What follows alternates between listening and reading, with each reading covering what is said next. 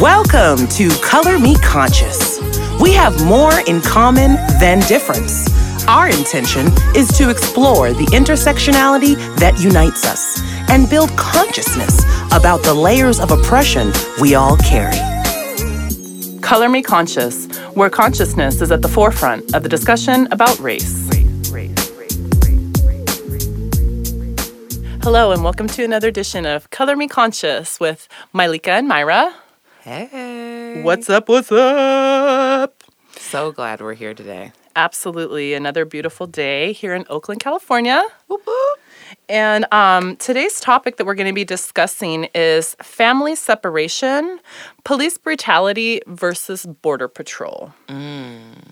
So the we do like to have some feel good stories. So I want to open up with a feel good story. So um, unless you've had your head under a rock, um, you're aware of the family separations that have been occurring at the U.S. border that have garnered uh, tons of media attention over the past several months Rightly so. and um, that family separations at the border actually have been an issue. Um, immigration and ICE uh, deportations have been an issue uh, for decades in this country, and um, just good to point out that there was.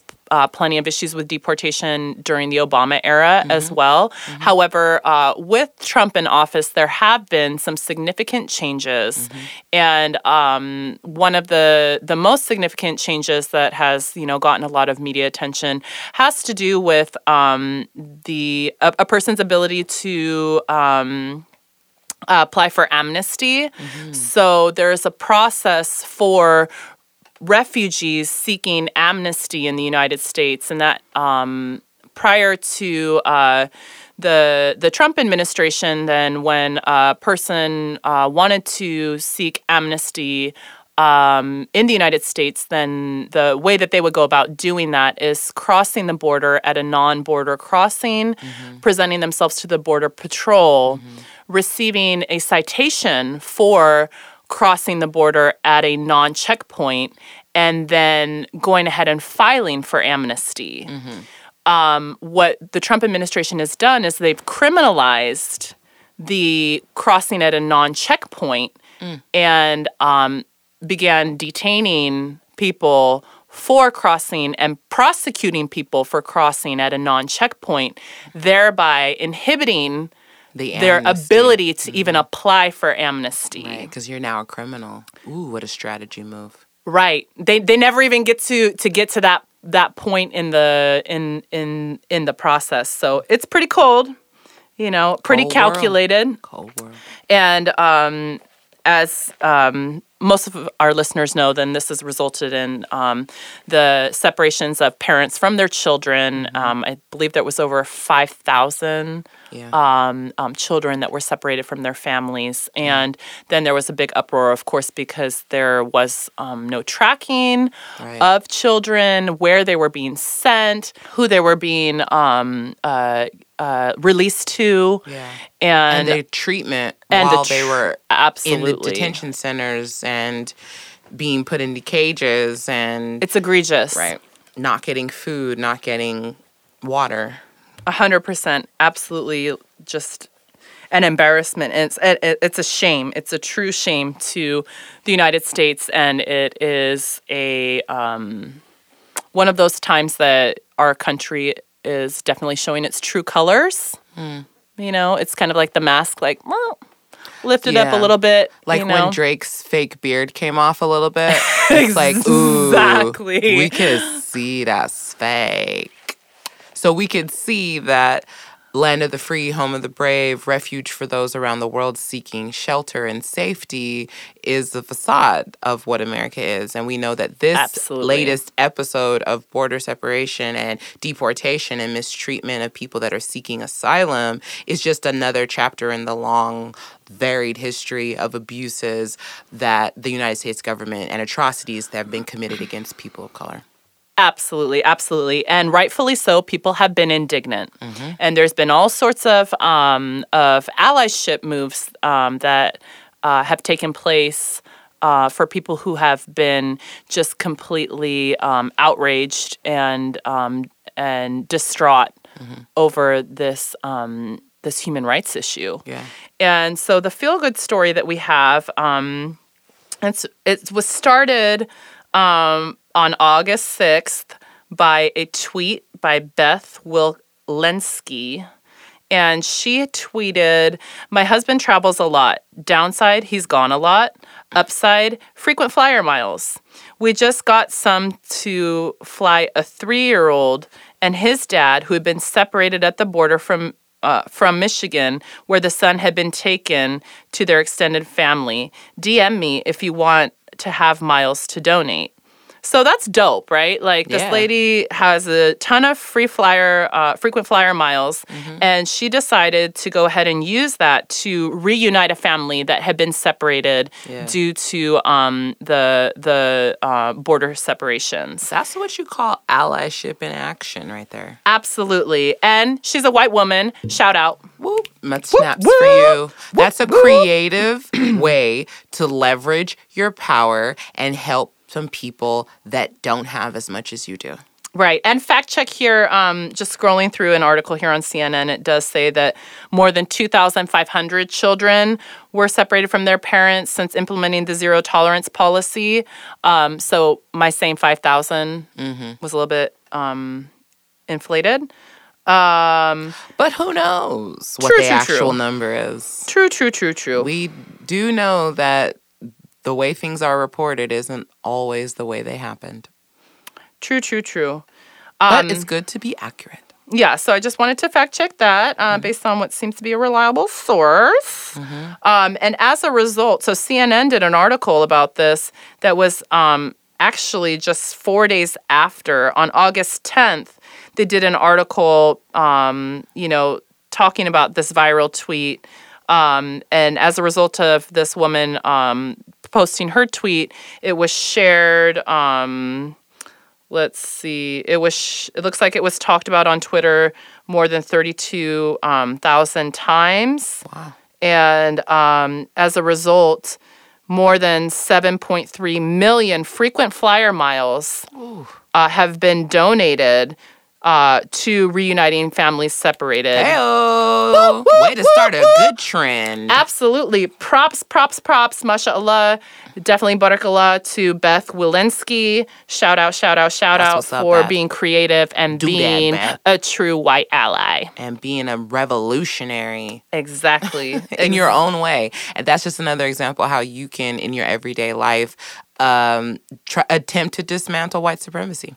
Exactly. And using privilege uh, in in constructive and creative ways, Mm-hmm. because definitely there's an economic privilege at play here that she Mm-hmm. has um, just all those um, frequent flyer miles to give away. Right. So Right. I would encourage every person who has a privilege of any type, and everyone's got their own layers of privilege, use it, leverage it to help people that don't have as much as you do. Absolutely. And I got to say, like, as a white woman, it definitely um, makes me feel.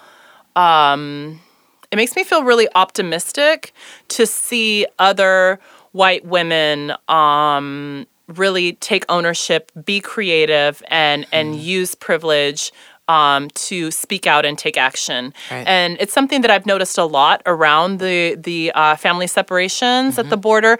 I've noticed a lot of um, of like I said, completely justified outrage mm-hmm. regarding this, and and and I'm glad to see that this is not an issue that has just disappeared behind white silence and apathy. Right. Because I believe that the amount of media attention that it's gotten um, to an extent has to do with the fact that so many white people care about this. Right. And we do know that there is a hierarchy to that white outrage that is immediately impacted by the media coverage on something, right? So on the opposite end here, we know that there is a um, there is a level of white apathy that goes towards police brutality against black bodies, right? So we we we know that when the women's march happened, there were women of all races and nationalities coming together to support and speak out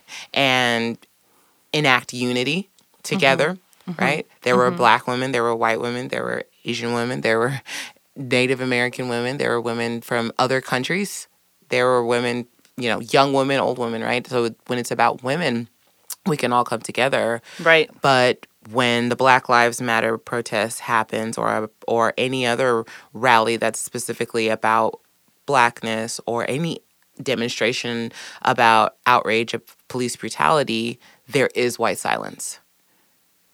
There is hmm. white apathy. Right.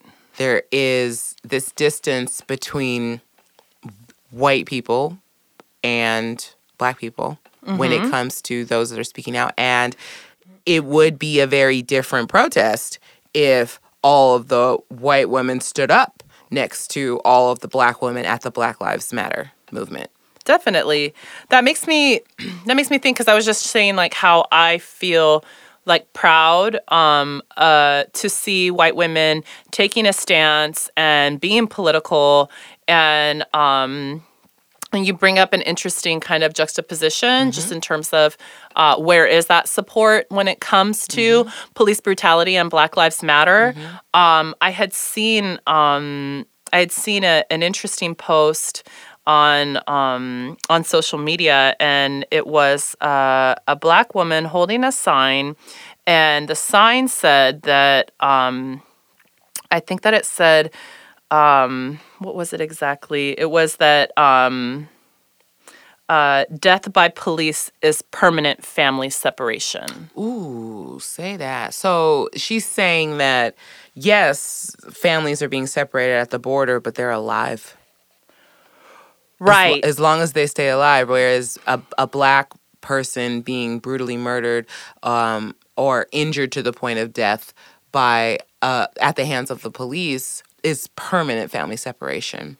right. And, and that's sh- Mm-hmm. such a powerful reframing. Like, literally, I did get chills. That's real because there shouldn't be a varying level of outrage, right? Like the outrage, it, what do we say? An injustice any anywhere is injustice everywhere. Right. I guess I was just curious how you feel like Right. about the the media coverage with the the the family separations at the border All right. as a black woman. How do you feel about white outrage about it? So I think um, we had a conversation in the past about you know the the border separations and what that means, and my initial knee jerk reaction to it is, well, what about us?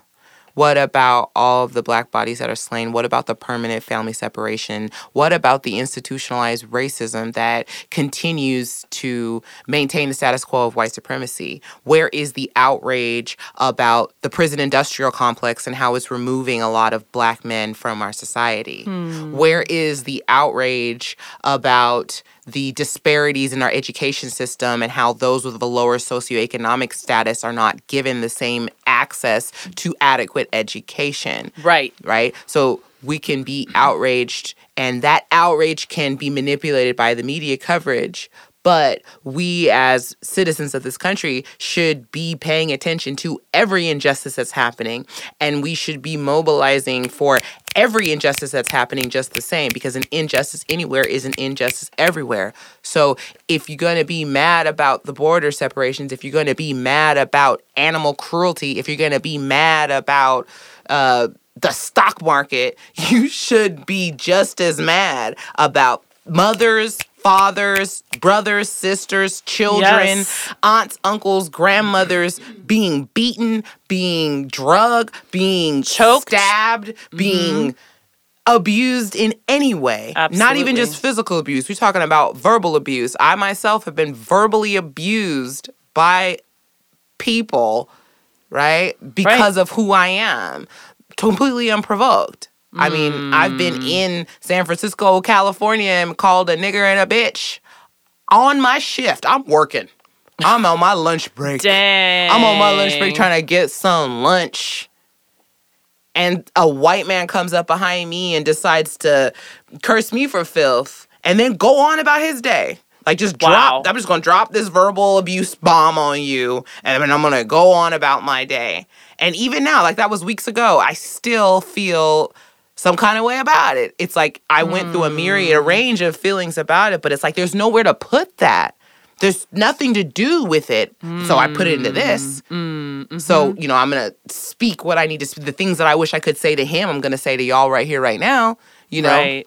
that's what I choose to do. That's what I choose to put my energy into because I, I can't go find that man. He didn't have no shoes on, so I'm sure he's out there struggling.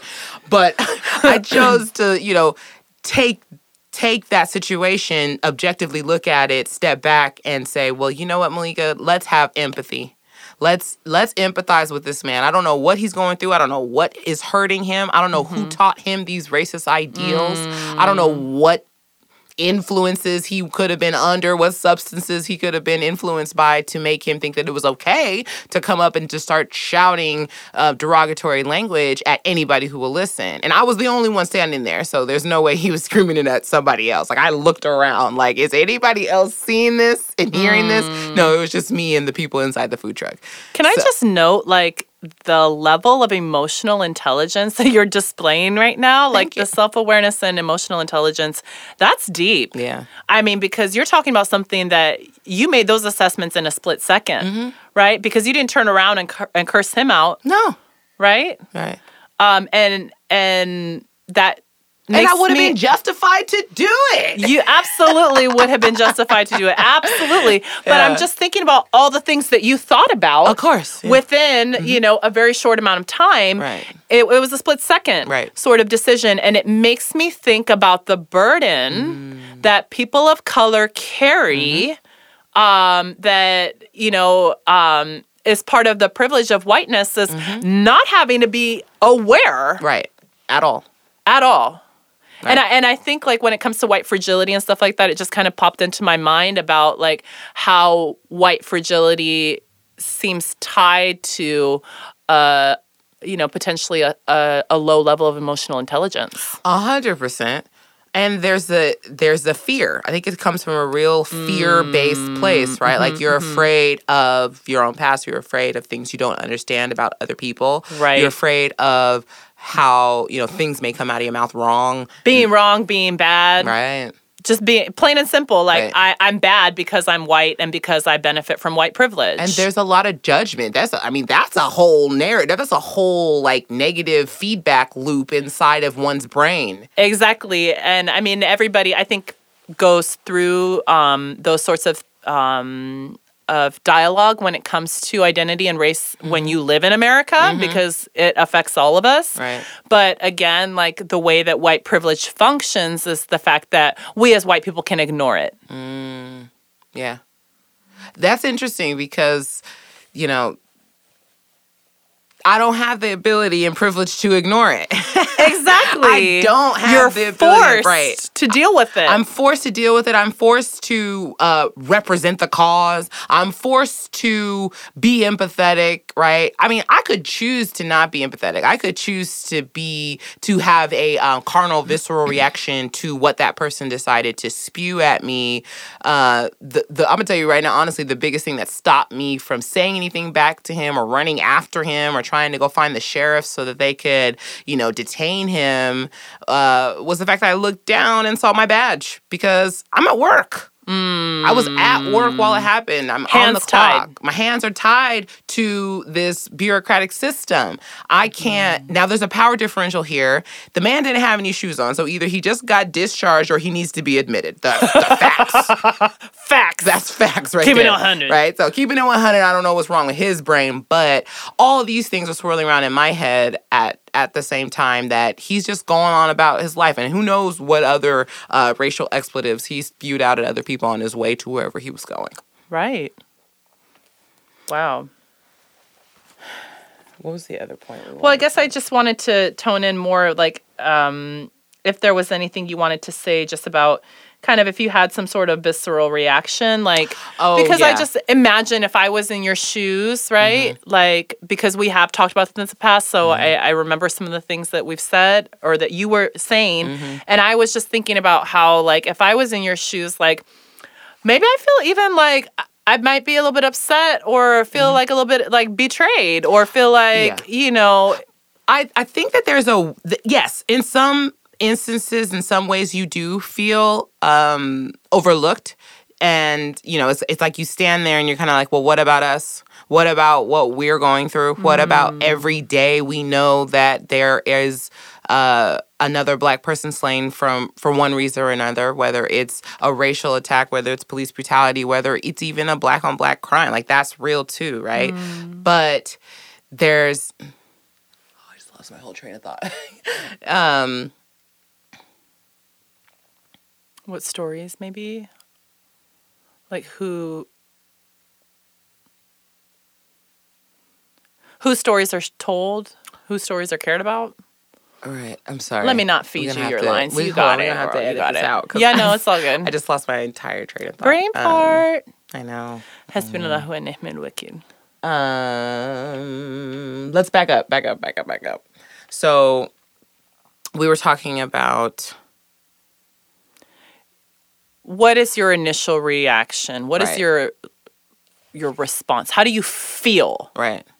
I de- right. Okay, so I definitely feel um a myriad of things. So at at first it's that that knee jerk what about us because you know we're dying in the streets too we're experiencing permanent family separation when when a member of our black community is is taken from us right not by their own doing not by you know natural causes but by uh, systemic forces that are out there to dismantle the black life and to devalue it so for for me, it feels like on the one hand, it's anger invoking. On the other hand, it's a continuation of a narrative that already existed. On the uh, like on the other hand, it's like this is more of the same for us. This is more of the same for any oppressed group, right? So then there's it's on the other side of the defensiveness that I could feel about well what about us on the other side of that is is the empathy to understand that if we know what they did to us we know what they did to black people and continue to do to black people but that doesn't get the same outrage that and maybe it's just about what's happening right now it's a current event right or it's, just, it's about the media coverage or whatever but it at first sometimes it's hard to feel as bad about what's happening, right? But then I have to check that. I have to check that frame of thought because it's not a us and them, right? Like mm-hmm. it's like we've said, an injustice anywhere is an injustice everywhere. Yeah, the So- actual quote is uh, an injustice anywhere is a threat to justice everywhere. threat to justice and that is yeah an MLK quote. Right. So thank you for that. That's that's what I always come back to because I do have a place of love and empathy at my center, at my core. So when I'm when I'm balanced and I'm looking from a place of love and my lens is one of complete inclusion, right? So, you know, my my self-centered reaction is mm-hmm. well what about all the black people that are dying what about all the black babies that are dying what about all the health disparities within the black community what about what about what about like you go on Right. forever but the border patrol situation the deportations the separations of the families that's bad too Right. that's terrible it's too horrible. that's deplorable too, right? Right. So it's almost like what I would suggest and what I'm trying to do is just take that energy, don't let it turn into apathy, instead channel it into action, right? Because you can come from a place of understanding. You can come from a place of, you know what? I've been there. I've been discriminated against too. I've been verbally abused too. I've been physically attacked too, all because of who I am, not because of anything I've done or anything I mm. haven't done, right? Mm-hmm. So for that, we should be able to rally together and go in support of these people. yeah, absolutely. Thanks for sharing that. You're welcome. I live to share. Yeah, um, the, a couple of things kind of popped up for me while you were talking about that. One thing I was thinking of is just the entire like divide and conquer sort of mentality. So, um, Another pillar of white supremacy. right, is that actually one of the pillars? Uh, no. Not I mean, I think paper, but I not think in this paper, but I think it's, it's I mean, implied. it- yeah, absolutely. I think it can go under the the the othering either or sort of thing, um, or I mean, there's books and books and books on white supremacy, so I'm sure it's out there somewhere. Um, but it was making me think, yeah, the divide and conquer um, sort of mentality just and then. It's like if it's like there's a hierarchy for whose lives matter. And the border patrol family separation issue um, kind of it actually it reminds me of so i went to south africa uh, i had the privilege of going to south africa. Uh, it's a very interesting place to go and um, because of the history there particularly around race and apartheid and apartheid ending um, in the 90s so um, you know it's kind of like jim crow but not 70 years ago jim crow only 50 years ago right?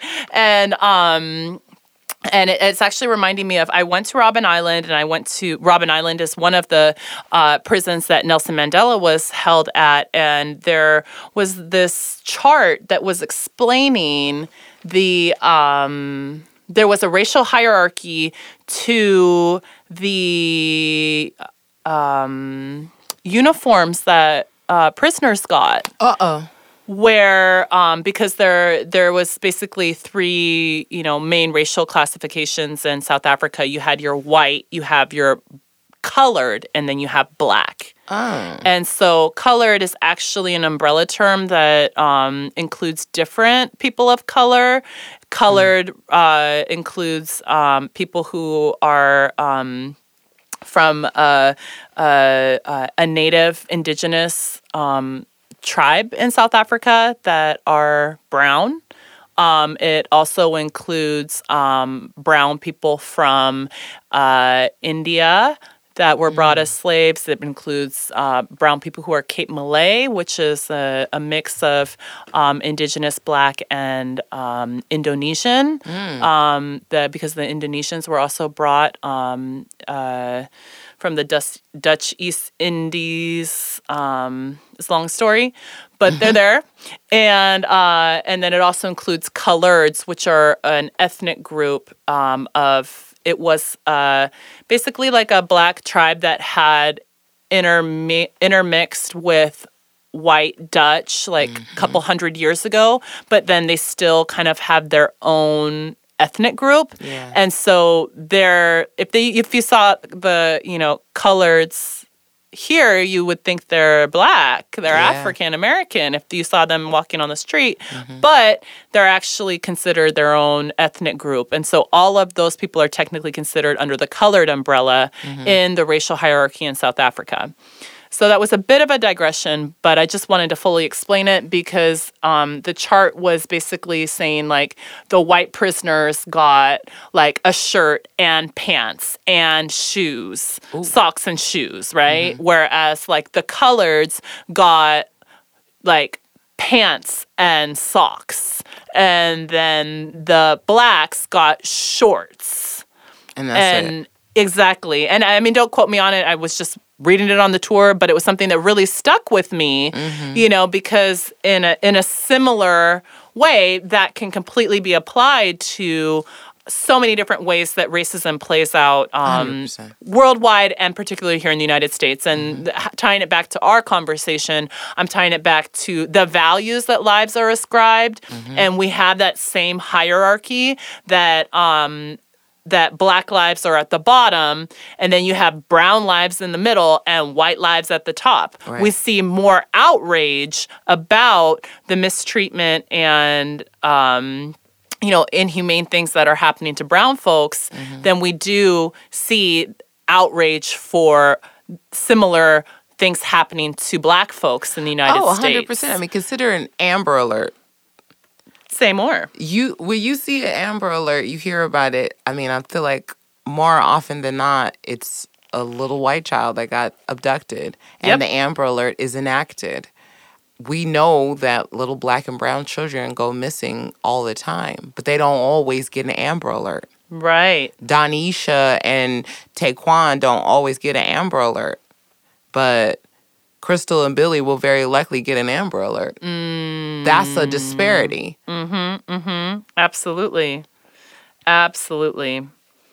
Um, and I think that that can be applied to um, to other privileges as well, not just race.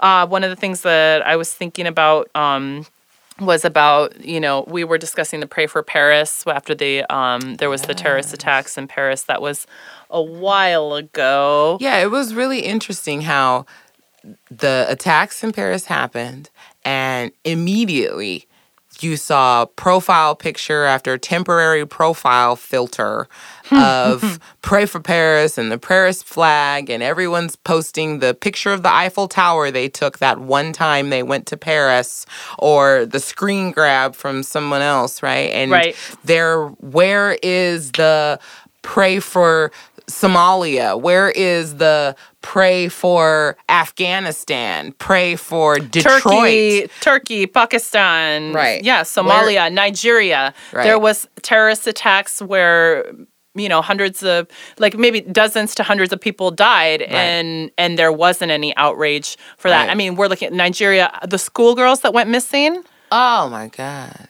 Where was the Facebook filter for that? Where was the Snapchat filter that was going to raise money for that? Right, right, right. Non existent. Right. So definitely some layers to that, and I think that um, it, it raises an issue about um, about media coverage. And one of the things that it makes me think about is, you know, is it I don't know if the right analogy would be the chicken or the egg sort of thing. Which came first? You know, exactly. Is it that there is this racial um, apathy um, that sort of drives um, the the media and what does and doesn't get covered because it's mm-hmm. all about ratings. Mm. And so if people aren't tuning in and people don't care about an issue, mm-hmm. then they're not as likely to amplify it. They're mm-hmm. not as likely to broadcast it. It's not as likely to go from local to national.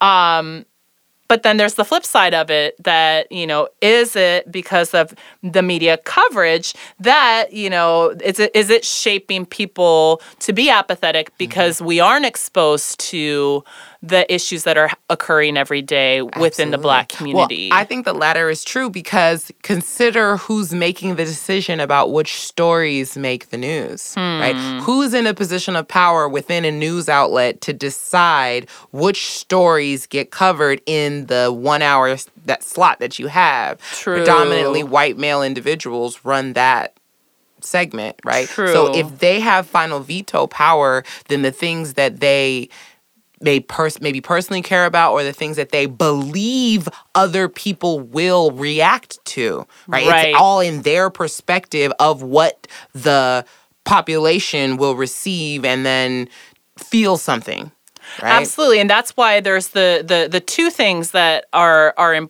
that kind of uh, really influence how a story is um, is covered and and and the sort of attention that it gets. Number one, who is victimized, and number two, who is speaking out. Right, because if you know. Um, if a group of white people speak out about a Black Lives Matter, uh, it's probably going to garner more attention than if a group of black people do it because there's groups of black people talking about black lives matter all the time and Every it's day. not getting it's not picking up Right. you know what i mean it's not getting picked up it's not getting syndicated it's and not in going fact, national it's getting attacked and demonized and villainized so Right. that people will say, "Oh, those those Black Lives Matter people, they're just trying to race bait. They're just trying to incite riots. They're just trying right." Like you can't win for losing. if, Yeah. if I'm part of the oppressed party and I want to speak out about that oppression, then Mm-hmm. I'm race baiting. Exactly, which is another reason why it's going to take us white people to stand up and really change the narrative about white supremacy culture in America. Amen. Say that.